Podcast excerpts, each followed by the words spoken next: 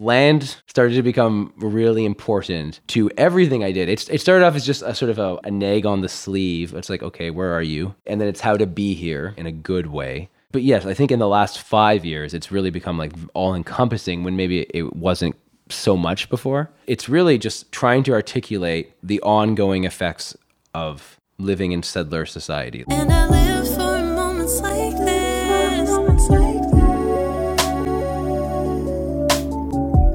Hi, and welcome to another episode of Vicarious. a podcast that dives into the creative minds of me, Alex Scott, And me, Karen White. and anyone else who will talk to us. And today, that person is Cary Campbell. Cary is a lecturer in the Faculty of Education at Simon Fraser University, as well as a musician and music educator.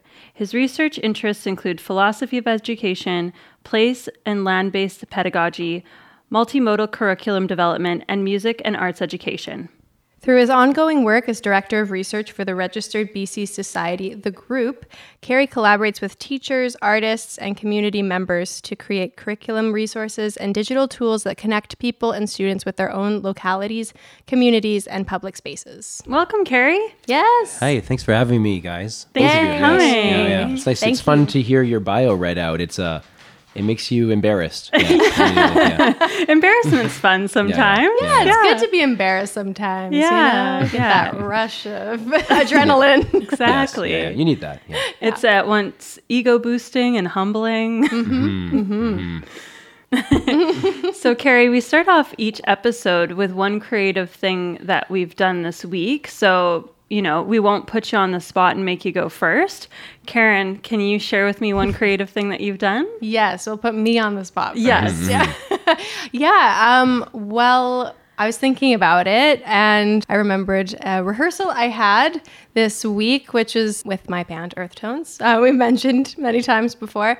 We're getting ready to record in a couple weeks. And so we're getting some songs ready.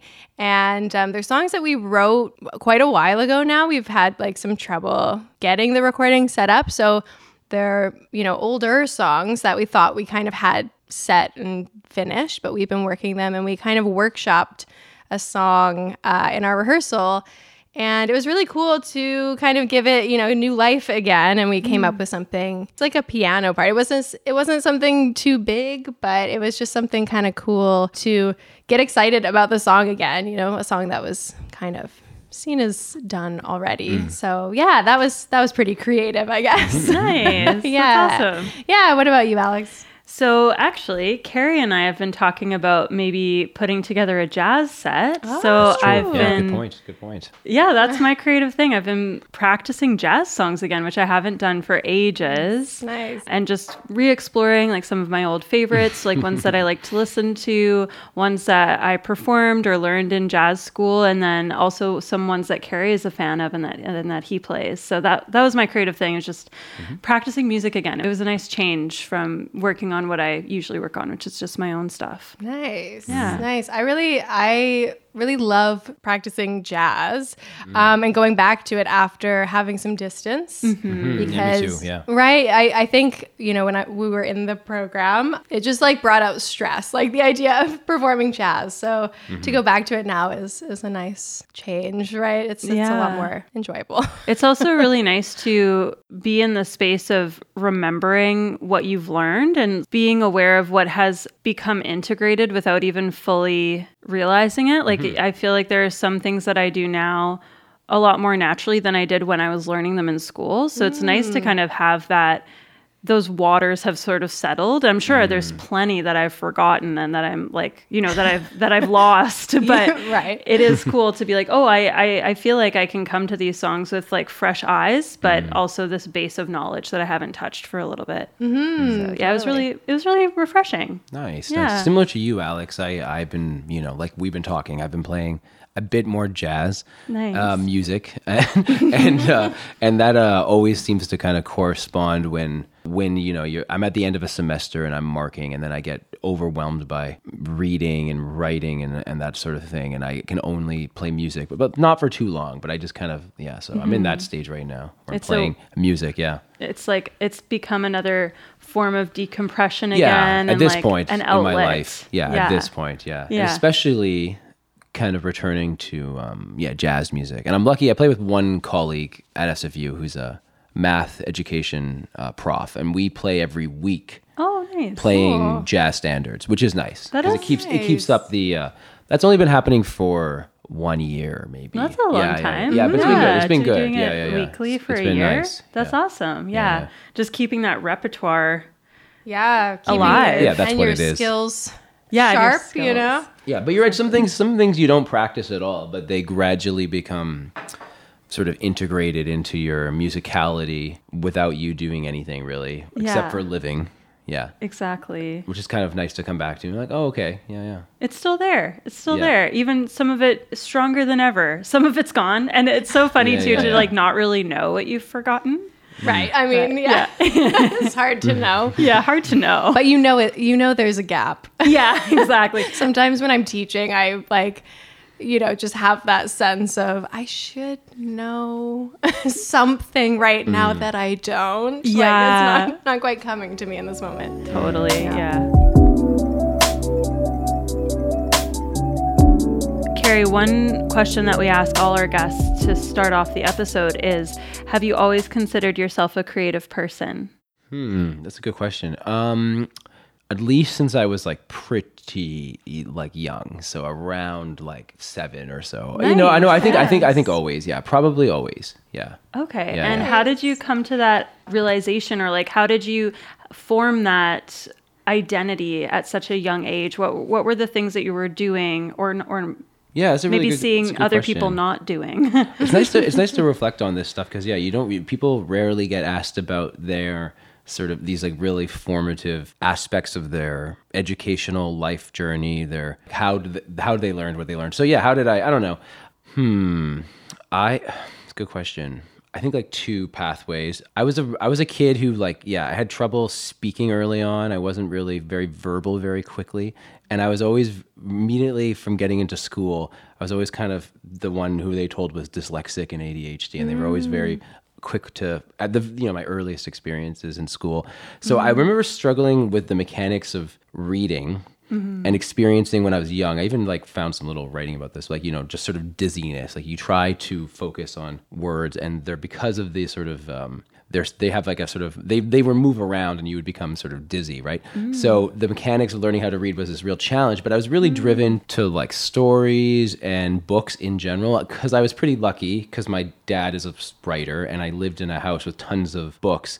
I was driven to uh, try to yeah master something from that and um and and and so there's some like early experiences where i was like struggling with i think early music stuff associating sounds and and and that sort of like helped my i think reading and dyslexia and all that and and and also early struggles with reading they sort of seem to coalesce into something yeah they, into like creative endeavors writing reading playing music um so I, I i those were like quickly became my main like sort of things Yeah. So Yeah. Just to clarify, were you saying that music helped you in in your yeah i think i think so yeah in your kind of uh Early development. yeah early yeah, no, development I, I think with like with reading I, specifically? I think I, I think or like looking back on it now, it was it was like part of it. It was like Mm. it was like sound recognition, associating sounds with symbols, Right. Like these things that I was like strangely struggling with. So school would never really offer me that because when you when I went to school, I would feel you know very very um, dumb essentially. And then but I, but in deep down i didn't feel dumb. Right. like i felt like mm, you know i was doing all kinds of things. I was thinking all kinds of things. So I, I i needed i quickly needed to find these like outlet outlets that Right. would allow me to yeah sort of master my own not master but gain some control over my own expression communication. M- some of it was music some of it was reading and writing and i was quickly writing stories yeah Nice. yeah, So yeah. I guess you have to get creative just to to learn the basics. I mean, just to learn how you think uh, so- to- so how, how do you think and how's it different than how everyone else right, thinks which which is Yeah. hard to do when you're in school and they're giving you one very specific way of learning. And Yeah. you know, I think Yeah. I I from what I've heard from my students, I think it's changing and they I think are so. understanding different learning techniques. Mm-hmm. But when we were going to school, I think it was all just very, you should understand these things the way I'm explaining it to you. And if not, there's a problem with you. Mm-hmm. and it's up to you to figure it out. Right? Yeah, was that yeah. kind of good the point? Yeah, situation? really good point, Karen. Yeah, I think I think it was really different, like educational climate right at that time, Mm-hmm. and and things have changed a lot. Yeah, no, it's just, there was o- there was essentially only you know one way to go about doing things, and instruction would only follow one path more or less, and and yeah, it, it, like yeah, the simple things were were a challenge, but in at some level, complex things were like things that people might consider complex were not actually didn't seem as challenging. So it was, it was like it was like both. It was kind of just figuring out where you're at, you know, in the world. Yeah, yeah. um, and uh, yeah, but create, but music and and and um, writing that was always like super important and intertwined. So, two things that you said right off the bat here that I'd love to dive into. Um, the first thing that you mentioned was that your dad is a writer. And so, I would love to hear about how that influenced your creative drive to read and write, especially because you had challenges with both of those things early on. Did you feel more of a either pressure or motivation to kind of conquer those things because they were important in your household? Uh, maybe I don't know. I, I think uh, I think it was it wasn't pressure, but it was definitely like m- maybe motivation. Yeah, yeah, Yeah. To to, and I don't know if it's because they were important.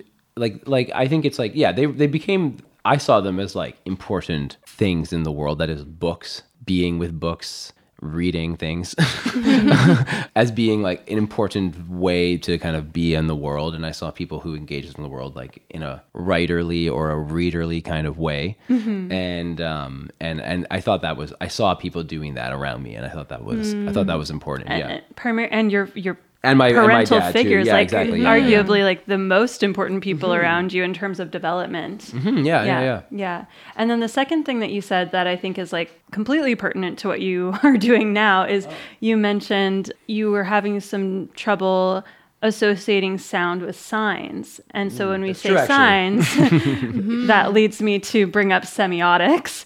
So it is just really interesting how specifically the things that you had trouble with when you were a little kid and when you were when you were, you know, developing your identity are things that have become such huge integral or not have become but have obviously been huge integral parts of your life mm-hmm, mm-hmm, which mm-hmm. is reading and writing obviously you're you're a published writer you're a professor and specifically studying of professor, I guess. Teaching professor. Yeah, yeah, yeah. and and also studying semiotics that is what you do so it is it Wonderful, is pretty cool that rather than funny you picked up on shying that. Yeah, yeah. Go on. Sorry. well no i just wanted to bring up like it, it is really cool that rather than shying away from these very specific avenues that gave you trouble you focused in on them and like really pursued them and mastered them Yeah, I try. I, I guess I, I guess I did. Uh, no, so I think I think you're right. You're right. I, I was driven towards thinking about education because a lot of my educational experiences were not, you know, full of meaning. Let's say, and I had certain music teaching, music teachers, exposure to certain arts teachers early on. That that showed me okay, yeah, education is a very powerful and uh, interesting thing. And then you're right, yeah. And then thinking about meaning making, signification that leads you to think about semiotics, the study of signs and meaning making. And yeah, no, that was a really early influence too, at least from the age of like 18, 19 onwards. And was sort of key to thinking about lots of different things and, and in some level, just thinking about things as being, mm, yeah, things, uh, things as being meaningful and meaning making and, and, and thinking about that, you know, all around you. Right. Um, but yeah, no, you're right. You know, I, I think it's because, uh, no, I, I dug down into certain areas and then I just kind of continued to dig down into them. And I think even just that sentence kind of speaks to what you said earlier, where it's like you were having some trouble with sort of these simple mechanical things, whereas mm. like larger, abstract, more complex concepts were not as challenging for you. So Yeah. even just the sentence that you just said, like things are meaning making, I'm like, well, what does that mean? You know, Yeah, that's it's a good not question, really yeah. a way that my brain Yeah, yeah. like mm. processes. So it is, I think it's just like indicative of just like the way that you have formed your own education or like the way mm-hmm. that you mm-hmm. are interested in perceiving the world and mm-hmm. also distilling it for students. Yeah, no, I, I and I and I do and I do really like like teaching, and I think that's like one of the things that I I fell into really young by accident, music through music teaching, and I and I was lucky to have like some early formative educational experiences. that I think made me or as a young teacher that made me feel like okay this is very powerful and something i want to keep doing more of and that was specifically working with like kids really really young children at a daycare for one thing and then also working with senior citizens through um, music programming through the city of richmond and i'm mm. teaching many classes large classes to senior citizens music classes and and i, I those were very important looking back i can see them as being really like important formative experiences where my path towards education became more sown. But I became, but yeah, I, I was always interested in in terms of like how I was interested in it. So like, what in education was I interested in, mm-hmm. and what was I not interested in? But I, what was your question? Did you have a question? I can't remember what you said. Sorry, Um, lost the thread. That's okay. That's Yeah, really yeah. interesting. I just want to know. This has nothing to do with anything. But what what did you teach your uh, the senior citizens? Like what kind of music?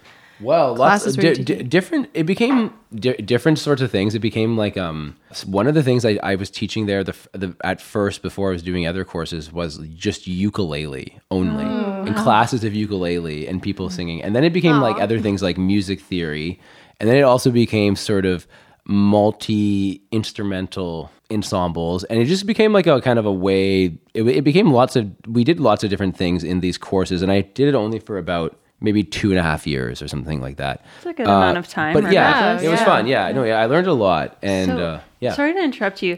This was a question I wanted to ask you later on, and I do want to ask it in a different context, in the context of your university courses. Mm. But I want to ask it here. Mm-hmm. What did you learn about creativity, specifically like through teaching senior citizens and also like really young kids, like from the Mm-hmm. daycare? Since that's very different to you know the students that you're teaching now. Is there anything what, what did i learn yeah it's a good question about Um, creativity specifically? Okay.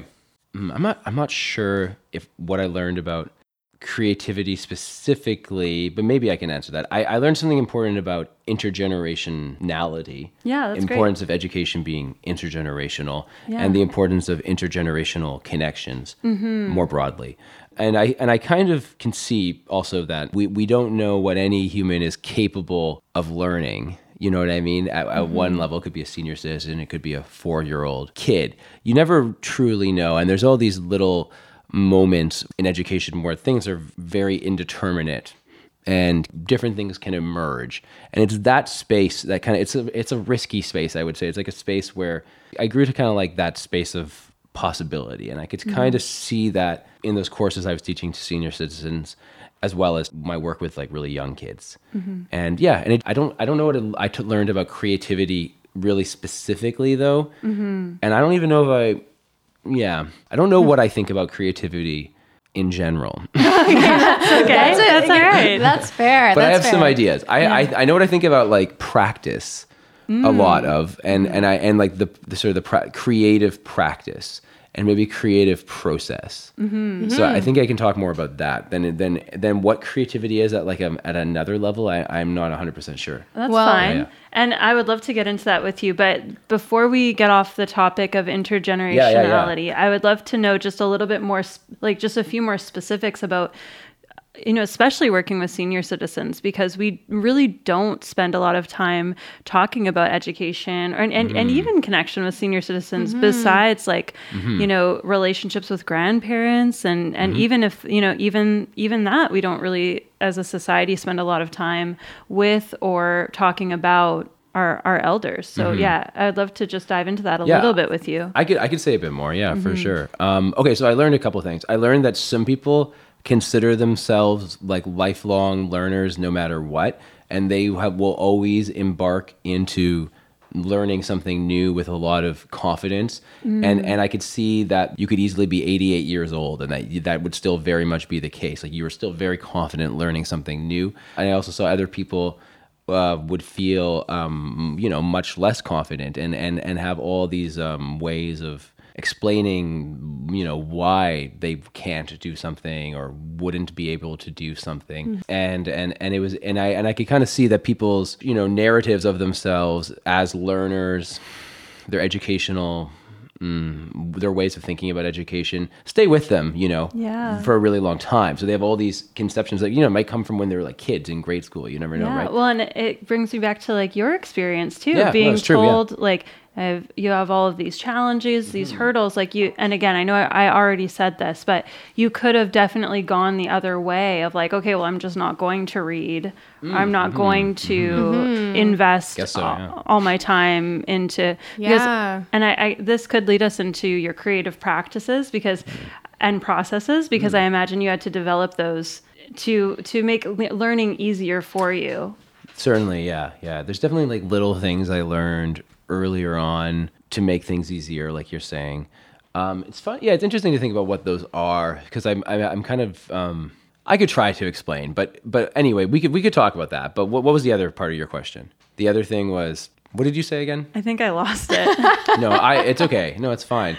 We were I, talking I, about I could talk about the yeah. The, there are little things that I I learned about myself that made learning easier. Mm-hmm. Well, we were talking about senior citizens and Yeah. Mm-hmm. their narratives. So these lifelong learners who are confident learners who are open-minded and, and have, Mm-hmm. I guess the the like the fortitude to yeah. to to perseverance. Yeah. Keep vers- learning. to yeah. keep learning versus the people who have an ingrained sort of self-sabotage mentality Yeah, or, or people who are who are maybe tamped down early on saying like oh you know you have this challenge and this challenge you Mm-hmm. can't do this or I or I can't do this and so I think Yeah. that was kind of the thread that we were going on before I interrupted you and brought it back to, no, no, to- I, I like what you're saying there. Thanks for reminding. Yeah, the, thanks for reminding me of the thread.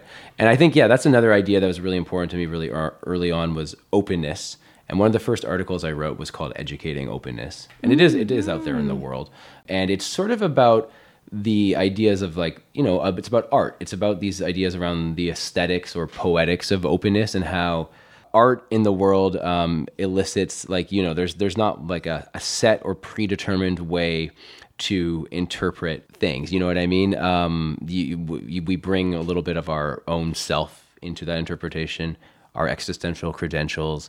And i was really interested in ideas of like okay well we, we, just like in art just like in pedagogy when do you sort of open the flow of possibilities and when do you sometimes inadvertently or avertently close them you know what i mean so w- function to open things up or to close them down and i and i and i tried to think a lot about like okay well what in my ed- educational experience was essentially closed and i think like a lot of um some a lot of the sort of like just basic pedagogical approaches especially when it comes to teaching art teaching music were very they lead you down a particular path and very and- rigid. yeah, they're rigid. Yeah. Like, you know, when we learn an Emily Dickinson poem and you're like, okay, what does this, po-? you take the title off in English class and you're like, what does this poem mean? And it's like the poem already has a meaning attached and it's like this riddle that the kids are mm-hmm. supposed to solve. Right, essentially. right. Rather And than me- come up with their own. yeah their own relationship to Yeah. whatever it is they're trying to interpret and you can you can see right in that example a flawed pedagogical model that really at a basic level comes down to openness and closeness right. And and the dialectic of those two right? Right. And like the binary of like right and wrong. Yeah the binary of right and wrong and and like and how how does communication work? Like like um like a hallmark greeting card can can really speak to anyone because it's not saying very much of anything Mm-hmm. right it's very general and as long as it can be stay down that line it, it can it has that banality it can kind of just sit but it, but it does it but it doesn't really allow much in terms of like oh can i really get inside of this hallmark greeting card and really really you know go somewhere where it's not really like an art object in that sense Yeah. and then you think about okay, so what what's like that in real life? Well, kitsch is like that. Kitchen art when you know you use you use ready-made effects mm-hmm. in your art, in your speech. I use the same cliches, maybe the same ways of speaking, the same ways of evoking certain emotions, and and and teachers do this too. So I like to think about and music does that And too. music does it and we too, and we learn those, right? Like we learn music cliches. You know, here Yeah. are like all of these endings that you can use, or like here's what a minor four does and Mm-hmm. sounds like. Um, yeah. I know. I guess they. Yeah, no, that's true. Yeah, good point. Yeah, and then obviously, Yeah. you know, cliches in writing that that Yeah. while they are useful in circumstances, especially for just like a shorthand, Mm-hmm. it can it does it does kind of remove that element of of creativity, I suppose, Yeah. of specificity, Mm-hmm. of individuality. But yeah, they definitely serve a function, but uh, Mm-hmm. the function is to be like quickly understood Mm-hmm. Mm-hmm. can be very stifling to yeah It's funny if you like, you know, you could you could consi- like if you only thought in cliches, you know what I mean? Yeah. Then you only have you only have like these limited ways to interpret yourself. and to very know- limited, yeah. Yeah. And also, mm. yeah, just very limited, like very little nuance. Mm-hmm. Mm-hmm. yeah. Just kind of these, yeah, these basic emotions or, or states of being. Mm-hmm. Yeah. Yeah, it's interesting how yeah, I think about this with language, you know, like some languages have different terms that we that don't have a direct translation, right? And it can really affect your understanding of the world just based on the Mm-hmm. language that you speak, right? Because Totally. you're limited, right? We're all kind of limited to our understanding of things. Mm-hmm. Um, and that shapes everything that we Totally. experience. Uh, That's something I've always tried to emphasize is that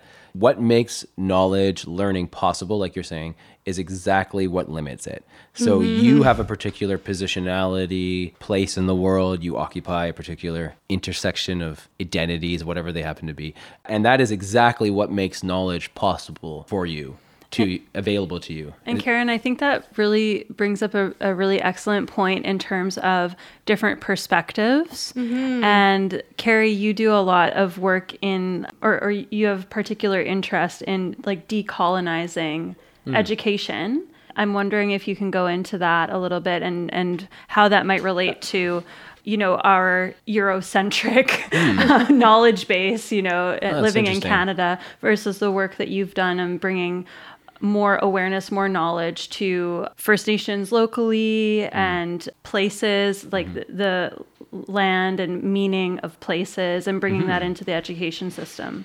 Oh, thanks for bringing that up, Alex. Um, yeah, no, okay, that's a long, long journey, and I think it all starts when you know, like, you just learn certain things in your life world that alert you to, yeah, alert you to something that's bigger than yourself. So, like, you you learn that the sisters. Can you go into that? oh, that yes, I will explain for- that. So the lions, or they're the listeners? colonially called the lions, the twin peaks visible from most of Vancouver, are originally called and still called the sisters, the twin sisters uh, by the Squamish, and they and they're supposed to represent twin Squamish sisters who married, in fact, uh, twin Haida brothers, and it was part of en- ending a long multi generational Conflict? conflict between those northern Haida nation and us on our on our Squamish people here on the coast.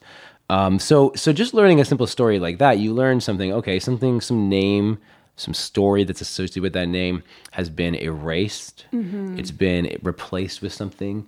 You you go on to learn other things like oh, this used to be a village site. I don't know, a fish weir. Some you've learned you you know something about how the city developed around you and you just and then and then that or you maybe you learned something about what your neighborhood like what was it called it was a cedar ridge okay what happened how did that neighborhood develop what, what were the steps involved. And sort of learning about the history of where you are in the world and sort of seeing yourself there that's the early work i think of positioning like we were talking about positioning yourself to primarily to land right? Mm-hmm. So you start knowing okay i'm on some patch of land here. Mm-hmm. I didn't just pop out of nowhere. And and but, but but why am i yeah why am i here? What's brought me here what is my responsibility to this place? And i think very gradually and i'd say like over the like so this started when i was young but over the last like five to ten years in this sort of post trc world And I- for yeah, sorry, Truth and Reconciliation uh, Commission of Canada, um, which happened, you know, you know, 2015? around 2015, and it had, and it started things, but you know, it was in motion beforehand. And I remember, you know, when I was in, when I was at CAP actually, and beforehand at Brit, uh, Britannia, where I went to school in East Vancouver.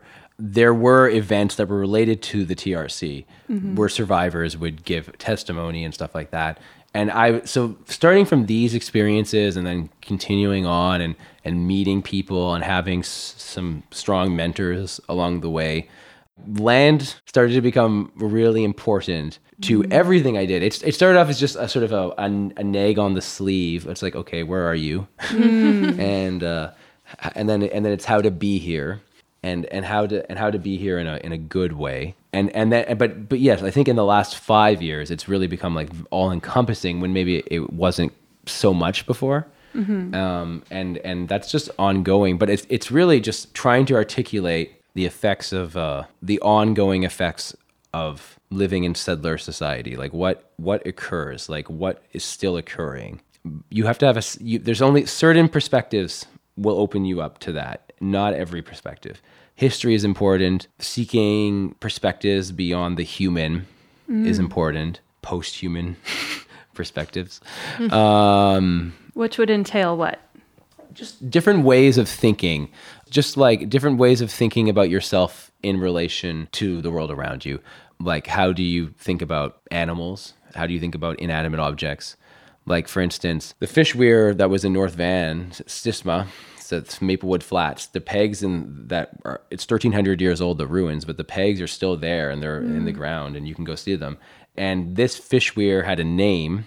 The name was sort of like any name, it was like a person's name houses would also have names and they wouldn't necessarily be much they wouldn't they would be thought of as like these permanent staples on the land that would be added to grow over time and they had a and they had and so so you can think about you can think about say objects that you have relationships to mm-hmm. differently not just as objects Right. it, it it comes down to what do you consider a person Right. right? How who, who do you extend personhood to? Mm-hmm. Is your cat a person?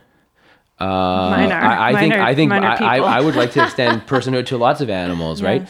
And and also, do you only think about the animals and the and the beings that are most like you? Right. Like, That we've what about- domesticated that we see Yeah. every day. What Yeah. about like bacteria? That's really important, or mm. or insects. or insects. The Yeah. things that we don't mm-hmm. really, you know, they're not the megafauna. They're not the gorillas or the pandas.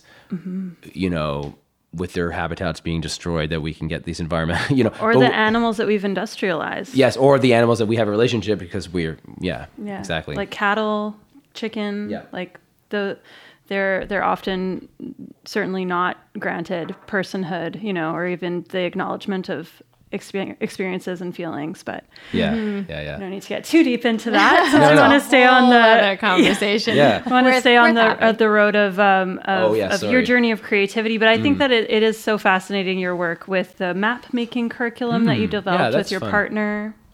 I can tell. Okay, I'll tell. I'll tell you some things. Creativity and in terms of how does it enter the classroom. And I've been doing tons of map making stuff with like different people for a while now. And like one of the things you're referring to is yeah, flip the map, and and that's a fun way of just saying like, okay, well, look at a map of the Fraser River of of the Lower Mainland. But let's flip it so that it's not just along its normal north-south cardinality, but it's like more along the waterways. So you see a completely different way of relating to this landscape. And I mean, what you often find when you show this to students is they are not familiar with the flipped orientation mm-hmm. because their normal north south cardinality becomes completely, you know, you can't follow it anymore. It's, they're disoriented. So maps often have this really interesting potential.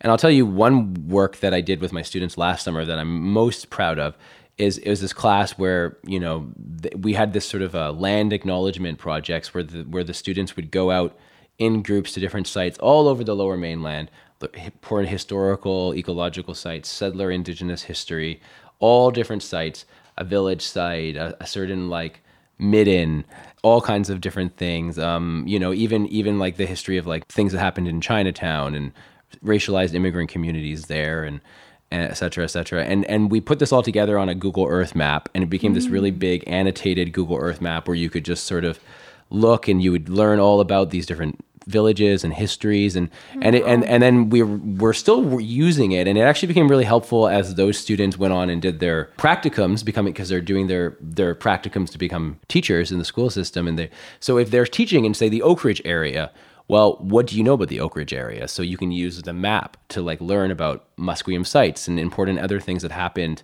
how that area was developed, all these important things. Hmm. So the map is like grown, it continues to grow, Wow.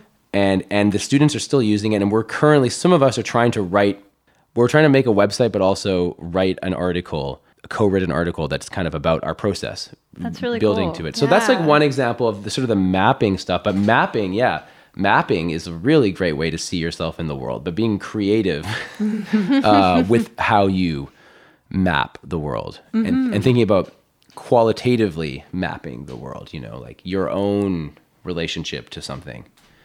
How do you map that? Right. Wow. That's a, that's a big question. That is a big Cary, big before we get off of Mm-hmm. um, flip the map, is that? Oh, sorry. I think I'm I'm I'm conflating the two. So the project that you did last summer, It sort, it sort of stems what- from that flip the map work. Okay, but I would they're not the same project. flip the map is like an early project that we did, yeah, with the Okay. group that that that group you mentioned at the beginning. Mm-hmm. Uh, so good job, you mentioned it. um, yeah, so it was sort of an early, I would say, cr- really flexible kind of curriculum resource Gotcha. that different teachers and people have used. Luckily, they've they've people have found it useful. I mean, some Mm-hmm. people have found it useful.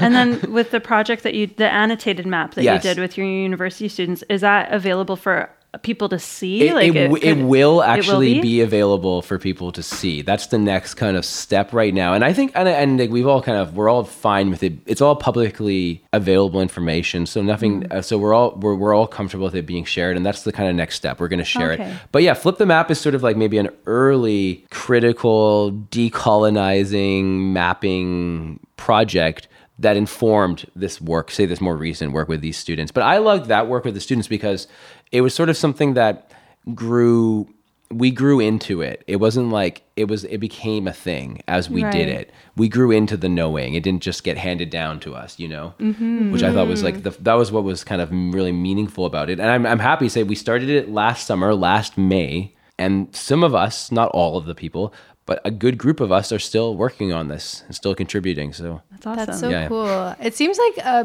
big through line in a lot of your work in academia is based on the idea of like expanding knowledge sources or you know like Mm-hmm. yeah, yeah. I right. decentralizing like where you are doing your research from and like how you're gathering information and opening it up to people and i noticed that i, I was checking out uh, the group your website and I saw a quote that says, We're inspired by the importance of research as a public praxis that is sustained and created by people and communities, not only experts and formal institutions, which I thought was really cool. Um, it seems it's interesting to me hearing you talk about creativity or being maybe a little unsure of what creativity means to you because it's so apparent to me in just listening to you talk about the way you teach and the way you gain knowledge or you know the way you research it it just seems very intrinsic to you can you can you talk a bit about the group and how that kind of came to be and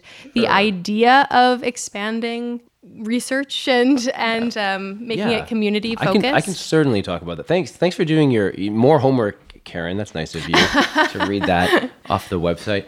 No, it was a great Uh, No, no, no. It's great. No, it's nice to even you even looked looked it up in the first place. Um, yeah. So so the group. Yeah. So I think that's She's a professional. yeah. She's good. She's good.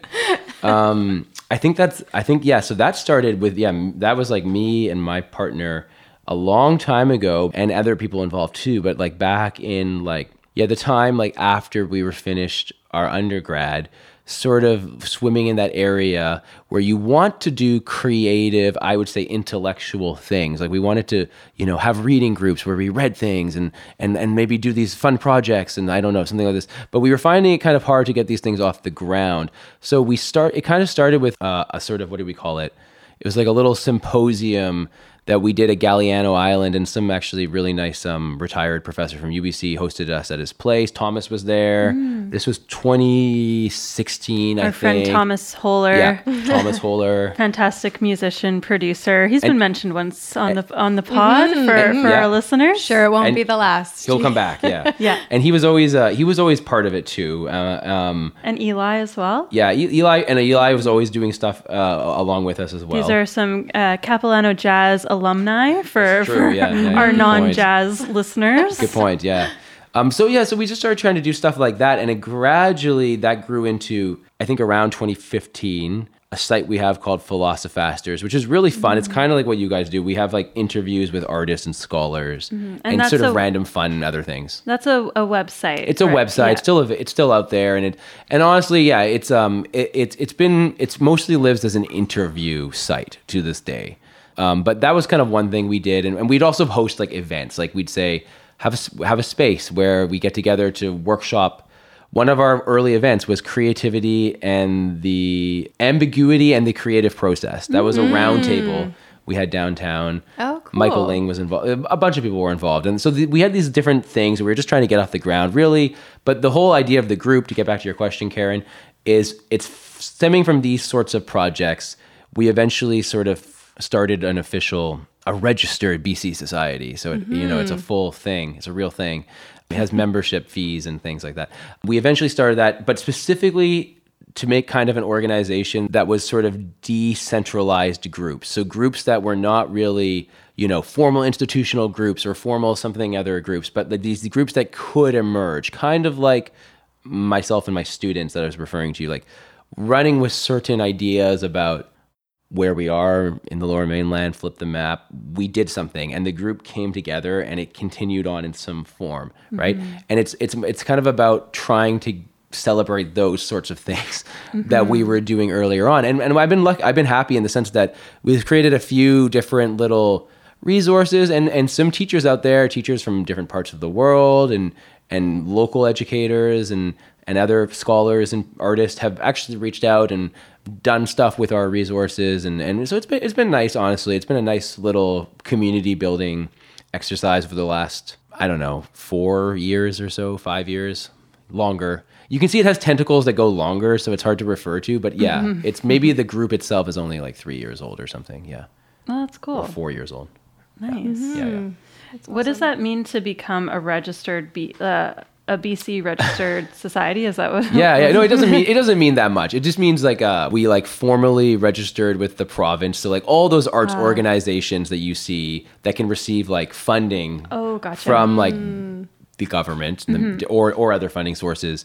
They're all societies. So it's just it's just like you could anyone can form a BC society. Oh, you just have to say like you have to have like you have a, a treasurer and a current president and a and it, it but it's very simple Mm. honestly and you pay like a $40 fee or something it's like a minimum it's like honestly not it's not complicated but it does open up certain things for us yeah Right, right. yeah. So, do you have any projects with the group that you're working on right now, or do you have any Yeah. you know, hopes for where you want to take? Yeah, the- no, we we have projects that we're working on right now.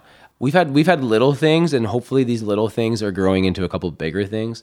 One thing we've been interested in, and it's related to what we've been talking about, is this sort of bigger project on on educational signage and mm. public pedagogy, and it's kind of under this umbrella called "Can a City Be a School?" And it's kind of looking at places as you know so if we look at the city of vancouver we have lots of parks those parks and we have other public spaces and those parks and public spaces have signage they have educational signage right that tells you about the place the history of the place Right. And the plants mean the literal signs? The Like literal the, signs, The literal yes, yeah, I signs mean- that I have like the a lit- write up of I- the yeah, exactly. ecosystem or Could like a plaque or Yes, and we also have other way. Yeah, so we have. I mean, the literal signs. Yeah, Mm-hmm. and then but then we also have other, say, environmental signs or like other ways of of shaping the environment that allow certain things to happen. Right.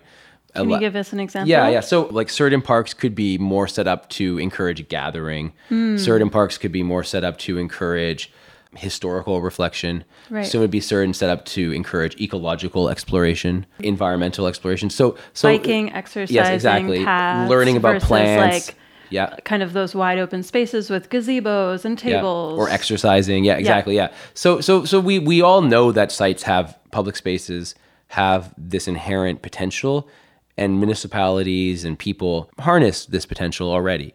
But but we're, kind of what this is a project is about is getting together a working group of people, different actors who will go to certain sites in the city and and and think about how their educational potential can be honored in a better way or more more fully. How can it be how can they be honored more fully? And I'll give you one example. So one of my students who's actually indigenous as part of that land acknowledgement project I was telling you about, he did a lot of work at like Stanley Park. And there's this famous there's a there's a 3000 year old village site at Stanley Park, Lumberman's Arch called Hue Hue. Lots of mm. interesting things happened there. George Vancouver went right by there. August Jack Khatsalano was born there. Many other famous people. The, the city eventually destroyed that village after a huge potlatch happened there in the 1880s, I guess, late 1880s. But my indigenous student realized something really fundamental about how this site was being erased and documented at the same time mm. by this colonial space of Stanley Park. And how at the actual site of Lumberman's Arch, despite the fact that this patch of grass has been cleared for 3,000 years and they dug up the middens to make the seawall all around you, despite all this history, there's no honor, there's no sign honoring that village site anywhere near Lumberman's Arch. The only sign in Stanley Park that refers to Huehue is near the totem poles. And it only refers to it in the most oblique and indirect way. And it shows you a picture of another village that was supposed to maybe could look like Huehue. You know, like it doesn't and it doesn't tell you anything about this history. So it's sort of dehistoric it, it, it lost its historical depth. Mm-hmm. And and then it's next to a bunch of totem poles that are all totem poles that were crafted around the time when Stanley Park was, you know, being formally launched in the 20s and 30s, and they're by Kwakiutl, Kwakwaka'wakw, and Haida artists primarily, so Northern Vancouver Island and Haida Gwaii. And and so not even the Squamish or Right. Musqueam or Tsleil-Waututh mm. artists. In this case, it should probably be Squamish artists. And so none of this is is honored.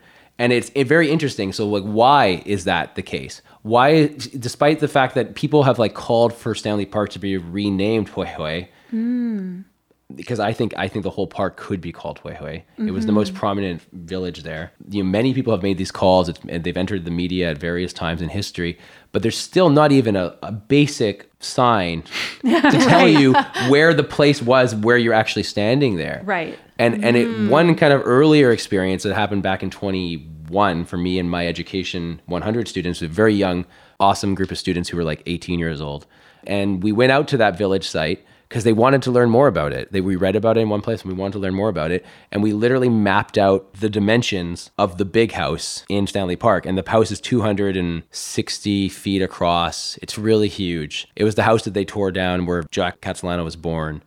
And uh, it's called it's called Tehei. It has a name, just like a person's name. For those of us who don't know, can you tell us a bit about who Jack Khatsalano is? Yeah, so Khatsalano, like you know, the neighborhood in Vancouver, Kitsilano, is where it comes from. Uh, yeah, Khatsalano was a really important Squamish chief in the early sort of contact period, colonial contact period, and and yeah, a really interesting, fascinating guy. You can, I'd suggest anyone read Conversations with Khatsalano, which is a book you can get. Um, which is just his his like conversations over the course of many many years with the Vancouver archivist uh, J.S. Matthews. It's really interesting. Cool. You learn a lot. Yeah, I know he's an interesting, really important figure. His yeah, um, in the history of Vancouver.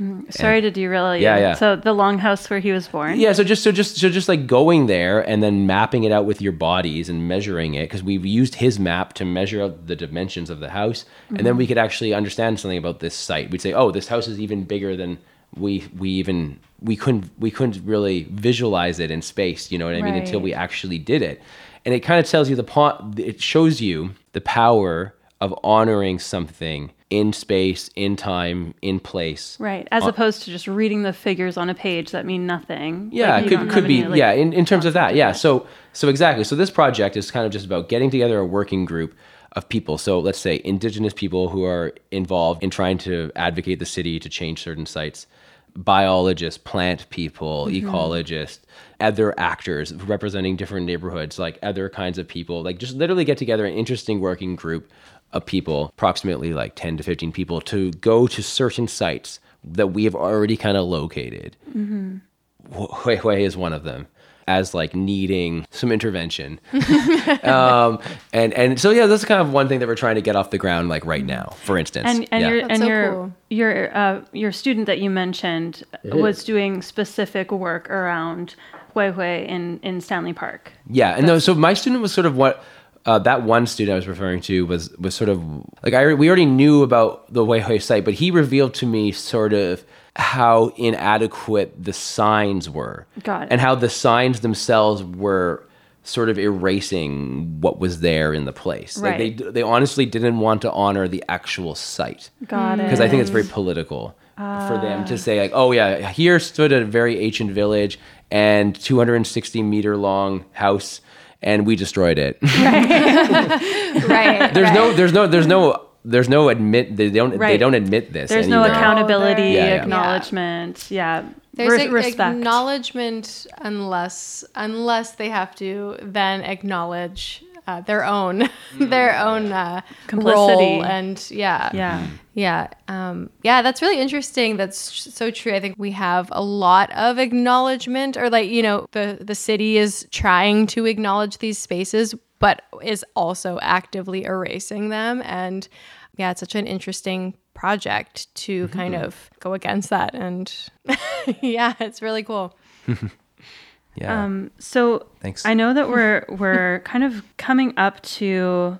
I know. I talked a lot. We've, know. we've spoken a lot uh, that's and all right. really, really interesting, really top- interesting. Mm-hmm. topics. Obviously, your work is um, complex and deep and, and so needed. oh, nice. Um, and I love to hear. Thank I love to hear about it. But I do want to just come, come back to you for a second. So one thing that's really interesting is that you did go through the same jazz program that Karen and I Hmm. went went to as well, the jazz program at Capilano University. Yeah. And many of our cohorts follow an education stream, which you did as well. But Yeah. you t- you took quite a different path compared mm-hmm. to most of the people who do the education stre- stream to go and become music teachers. You went on to get your PhD in education mm-hmm. at SFU, mm-hmm. and so I just want to hear from you, sort of your path from jazz into academia because I know that you were actively participating in academia before you were actually part of academia per se. Ac- academia per se. You were doing your own research, your own writing. Mm-hmm. Yeah, that's Um, funny. That's a good and so I'd love to hear about sort of your where jazz and academia converge for you, and Mm-hmm. also what your own personal practice was was with developing an academic mind, essentially. Mm, Yeah, I th- okay. I definitely didn't develop an academic mind in school. Let's just say that per se. Yeah. yeah, yeah, not exactly. So let's start there. Yeah, yeah. No, no. So, um, but yeah, no. So I think yeah, I was at Cap, like you know, uh, just a little, like basically, we didn't really meet at Cap. No, we didn't Yeah, at all. We didn't have. But I remember you, Karen. We, I was a little bit ahead of you, but I, I think remember you you graduated Yeah, yeah, the year that you started, Oh, or maybe the yeah. I, I year remember you sort of coming in. I think as I was, leaving, perhaps. Okay, okay. Yeah, yeah, I was yeah, yeah. small potatoes at that time. I didn't know what was going on. yeah, yeah, yeah, that's funny. Um, yeah, so yeah, so it was, it was yeah, you know, and a lot, and me, a couple of my friends and I, who I grew up with, yeah, we went to Cap together, and that was great. And and I was I I was teaching, you know, really early on, luckily, and getting this these different experiences, and I was kind of setting myself up on an educational stream to say become you know like a career as a band teacher like so many of my friends still do. And at the, but then just because of some early educational opportunities to say work at a certain conservatory that was like really um, the students were very i would say just very great musicians and um, and then also things like the the programming the senior music program and, and these sorts of things kept me away from that. And, and From uh, going yeah, down the line of, go- like, yes, teaching in yeah going into the public in a- school um, sort of path. And but I'm still very drawn to thinking seriously about education. And I was, yeah, way back, like I said, when I was at CAP, because for whatever reason, I was writing things that you would say you would call educational theory, educational philosophy, and I was reading journals. I remember when I was at CAP that were, you know, it was like the SFU journal of like philosophy of, of education at the time. I was reading that. It was open access. I specifically read things that I could read, open access journals, and and uh, and I started so like while I was at CAP, I had some really interesting teachers, non-music teachers, who I uh, who were I, I consider writing teachers. Stan Persky, who you might know, you can look him up after, is a really acclaimed uh, gay writer, wrote some really important works in the 80s, like Then We Take Berlin and others. So I, I took some courses with him there. Also, Ryan Knighton, who's a really interesting local writer and, and um, just had a whole interesting career in writing. I had the writing bug from before, and I, I kept doing it. Like I, I, like when I was like a twelve, I wrote young adult fiction as a young adult or a young per, young kid. So I have like I have like things from back then. One of them is Buddy Lamoni's Big Break. I can show you that later. It's a whole like novella. Wow. Or, or it's funny actually. It's that honestly title. I think Yeah. it's good. It's surprisingly it holds up surprisingly well, much better than like uh, most of my writing. Anything I actually Mm. any any creative fiction writing I've tried since then.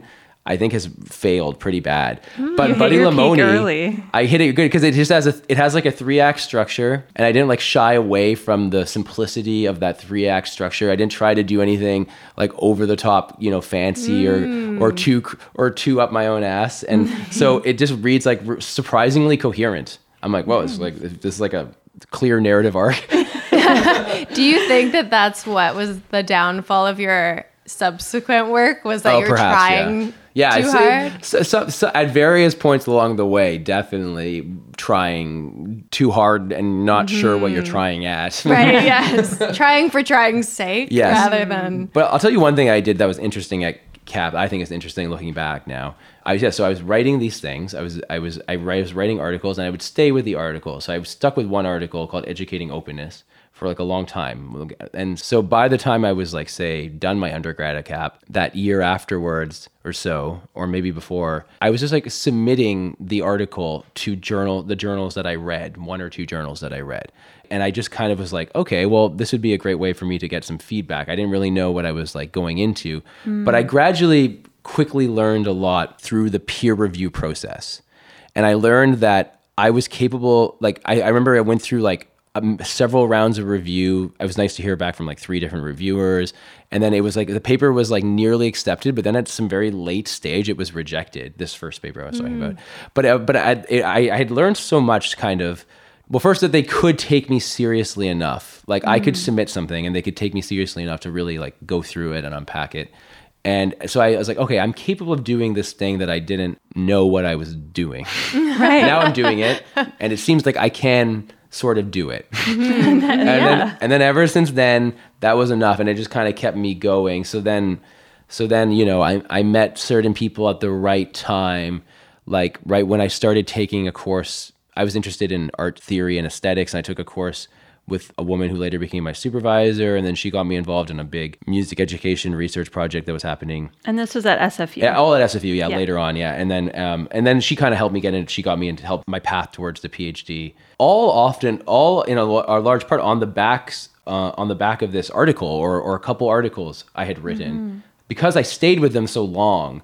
They eventually went from you know they eventually got into shape. Like you know I, I learned what it takes to kind of stay with something Right. and and make sh- and you know go through many many years of revision and just with sort of like having this propelled me into lots of things And is it was that very you- fortuitous it was very lucky i was a lot of it was being in the right place at the right time meeting somebody at the right time But I think you also have to like be ready to take on those opportunities as well, right? This Yeah. might this might be a bit of a stretch, but I'm, as I'm hearing you talk, I'm thinking that you know, um, in music and like creative fields, we have to be kind of open. Like we have to be flexible. We have to be improvisers. You know, especially as jazz musicians, it seems like possibly that helped you to navigate these Yeah. like to see the potential in these things and just kind of have a goal and have ideas but be willing to to follow the path and being a, having it be a, a bit of a murky path. Oh it's very murky yeah, Yeah. no I th- and you're right. I think that improvisational disposition is really important. I wrote an article in 2018 called the improvising scholar too. And it was kind of hmm. oh, about cool. it was sort of about how indeterminate that path was mm-hmm. right? Just like how murky it was but how you sort of have to you know improvise each step of the way. There's a there's a saying from this anthropologist i like tim ingold that to learn is to improvise a movement along a way of life so mm. that's what learning is to, to learn is to improvise a movement along a way of life so there's some way of life that comes before you. People have walked certain paths, they've done things. So it's but y- there's there's these movements of life that and the, for, yeah along a way of life and but the important thing is that you have to you have to move through the path on your own. Somebody can't do it for you. They can't pick you up mm-hmm. on their back and take you. You actually mm-hmm. have to be the one who's moving through this way of life. And what's more, you have to improvise. Because because it will not be the same. Just because it's a path doesn't mean it'll be the same for you. Right. Right? So so I, I I- I think that's a really good sort of ethos to keep in mind is that Mm-hmm. to learn is improvise a movement along a way of life. Yes there were ways of life that i saw early on being a writer meeting like my dad's friends who are writers And and my dad and seeing this kind of life that you could have and and then that's a way of life. But no one will tell you exactly how you're going to improvise your way through it. Mm-hmm. I mean honestly like yeah if you think about no one can really none of us can really be like anyone else. Like i couldn't have like if i if somebody had told me before i started grad school or whatever that Cary, you need to become a researcher, but this is what you need to study. You need to study this thing. I'm telling you what it is, and you're gonna go along this path. Eventually, if you do this for 10 years, you'll be an expert in such and such field, and then you'll I would have never been able to do follow any of that. Right. I could only do the thing that I was doing at that time. And, ho- and and do mm-hmm. it the way that I was doing, and hopefully it would lead into other things, right? So it's always kind of been like that. Yeah, it's really it's really interesting that you s- say that. I've I've never heard that quote, but that mm. is such a great way to think about it. One of the things that Alex and I talked about in I think our first episode or two was this idea that creativity has to be like this act of genius, and I think we we have to like forge a mm. path that hasn't been made. You know, it's an idea of of creating from nothing. Mm-hmm. And that's just not true, right? and mm-hmm, mm-hmm. you're right, we're all creative in our own ways. We all we all follow paths that have been laid out in front of us, but we follow them in different ways, right? We can't do it the same way. That's that's so cool to to think of it that way. And really, that comes down to the crux of what we're trying to get at with this podcast is gleaning a little bit of of experience and and and knowledge, just being able to glance that path of these of our of our friends who have all pursued creativity in one way or another, whether that's like through education, through teaching, through performing, through mm-hmm. writing, mm-hmm. composing. Mm-hmm. Um, yeah. Yeah, yeah. Excellent. Nice, nice. Yeah. Well, thank you so much for being here with us, Cary. Thank you. Thanks Yeah, for it's having been- me. Thank it's nice to you. talk. Yeah, and It's we'd been- love to have you back because I know that point. you've got so you just have we've so many things that we could Oh, you know nice. that we've picked up so many different Yes. threads that we oh. could definitely explore more. So we'd love to have you back on and we always wrap up each episode with Mm. one creative recommendation. I don't want to put you on the spot again here. So No, you told me beforehand, so I thought about it. Yeah, no, it's all have fine. you got a creative recommendation that you can share with our lis- listeners? to be coherent with everything I've already said, my creative recommendation is having lots of things going simultaneously. oh, nice. So Okay. because I'm a nat, I'm very sort of scattered person, um, but I, I've always thought, you know, like I, I can only, I can tell you my process. Like I can only, I can sort of only write something as long as I'm not only working on that one thing. So I have to have like things in various stages, things that are really close to being finished. You know, drafts that I've worked on for m- maybe mul- multiple years things that are really just nascent ideas that are just bubbling you know you're just sketching you're just sketching the first ideas that are in that early stage things that are in the middle. It was only once i had like a diversity of projects where i could sort of find a, a stride where i think like everything flows because you constantly hit walls like what like you can't be totally generative and create like you can't be at the early stages of a project forever right yeah, because you mm-hmm. because you get you get you can only have so many crazy new ideas mm. or whatever or or inventiveness to explore.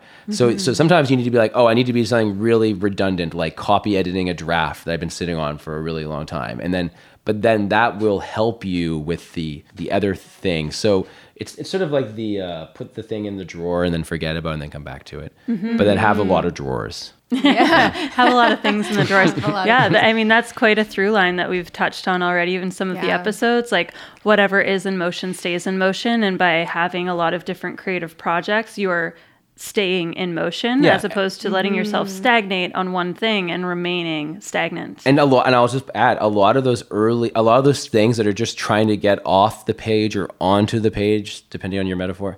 Those things just fall. So a lot of them just like bubble and then die, and they don't. Ne- they don't mm-hmm. necessarily become anything. Yeah. Some things bubble, and then five years later they bubble again and become something because they mm. bubbled once five years earlier. Right, You know. right. So so I just think like yeah, you. I always have lots of things that I don't know where they're going to go, but you have to because any any article that I I've written and I've written many many articles at this point is is that they usually take multiple years to finish. So I'm I'm always at these different stages with them, right?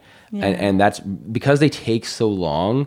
I could never get anything done if I was just saying I'm gonna write one thing and I'll you wait five years and I'm gonna have it to you. Like that would of course, right. like that would right. never happen, you know. So yeah. Well, and that yeah. shows um, a level of dedication and I guess even just like not forethought, but just like a, a level of kind of like thoroughness or and patience mm-hmm. and perseverance to follow a thread and, and, and like let it and trust lie for a while Yeah, and trust, trust that, that pro- process mm. and make sh- yeah. Sorry. yeah. Oh no, no, like that's that. exactly Yeah. it. Yeah, Yeah. trusting the process and and not rushing something, not forcing something because you want it to be finished, like allowing it to lie and incubate, allowing Mm-hmm, yourself to focus on other things and and rest, like as Kriya, Kriya Mm-hmm. said last episode, like taking into consideration creative rest Mm-hmm. and processing and then having the follow through to complete rather than just feeling maybe dissuaded from because it's been you know dormant for a Yeah, while yeah, yeah. Mm-hmm. yeah putting like that. pressure on yourself to to, to finish it straight away or that you need to that it needs to be something So that right so that's a away. great point, and I think the secret to that is try not to worry about the product. Don't have too much of a product oriented mindset at all. So, mm-hmm. and I think writing because I'm a writer, it leads itself better to that because you know you write something and then you submit it and it goes to review and then it, no one you don't hear from it for like a few months and then mm-hmm. they're like oh we got all your proofs here and it's about to be published and then you read it and you're like oh i wrote this thing like a year ago i've already moved on to something else like this scene oh did i you always have that feeling like did i write this? Or like did i write this thing here? It's like oh what like a the- different it feels person. it feels different. But like that's that's like uh that's very helpful because you have time to detach from because every time you the first time i read something that i wrote i always go through the same process. I think it's similar to music. It's like you first are like kind of disgusted by like what you wrote. You're like you're noticing every little flaw. You're like why did i say this thing that that is so vague? Or what the hell is this comma here for? And like our and own then- worst critics. Yeah, exactly. And and then you sit there for a while, and then and then you just sort of like eventually get to the point where you're like, okay, it's not essentially worse than like a lot of the other things that are out there. Like it's just a thing now. i love that criteria it's not essentially worse than a lot Yeah. of the products that are out there yeah, I know. It's just like it's uh, then all the other writing that out Yeah. there. It's essentially you know, it's it's like it's fine. You know, Yeah. It- Well, I it- like it is. I like that too. It's just a thing, and I think Yeah. we need to remember with all of our projects, they're just things. There isn't one that's the make or break. Mm-hmm. Yeah, there's n- that's- exactly. There's not one that's the make or break. And I'll say writing too. The last thing I'll shut up. It's just I just want to say it is that is that sometimes it's like the thing that you think is going to be the best thing you're going to write. You've you've mm. planned it out. You've thought about it. You think it's your most brilliant idea. That's the thing that is hardest to execute. That maybe in execution turned out not at all how you intended. And then the thing that you put much less plan and foresight into, but you just kind of scrape together because of a deadline or somebody was asking you to do something. Sometimes that thing can be the most like astute and like and and like creative and inventive thing. And it's like you so you you can't really get too invested because you don't know what's going to happen. So everything has a lot of potential. Every project has a lot of potential inherently. And the ones that you think are the best may be the worst, and the ones that you don't care about at all may be the best. And that's Right. really interesting to just bring it back to the beginning when you were speaking about not knowing a person's potential, whether it's a oh, four year old kid or an 88 year old person. Like, potential is limitless, potential. Potentially, Potentially, it's potentially. Yeah. um, and and you know, like with your struggles in early education with reading Mm-hmm. and writing, like you've come so so far. So I'm I do sure read that and those write a lot. Yeah, that's a good point.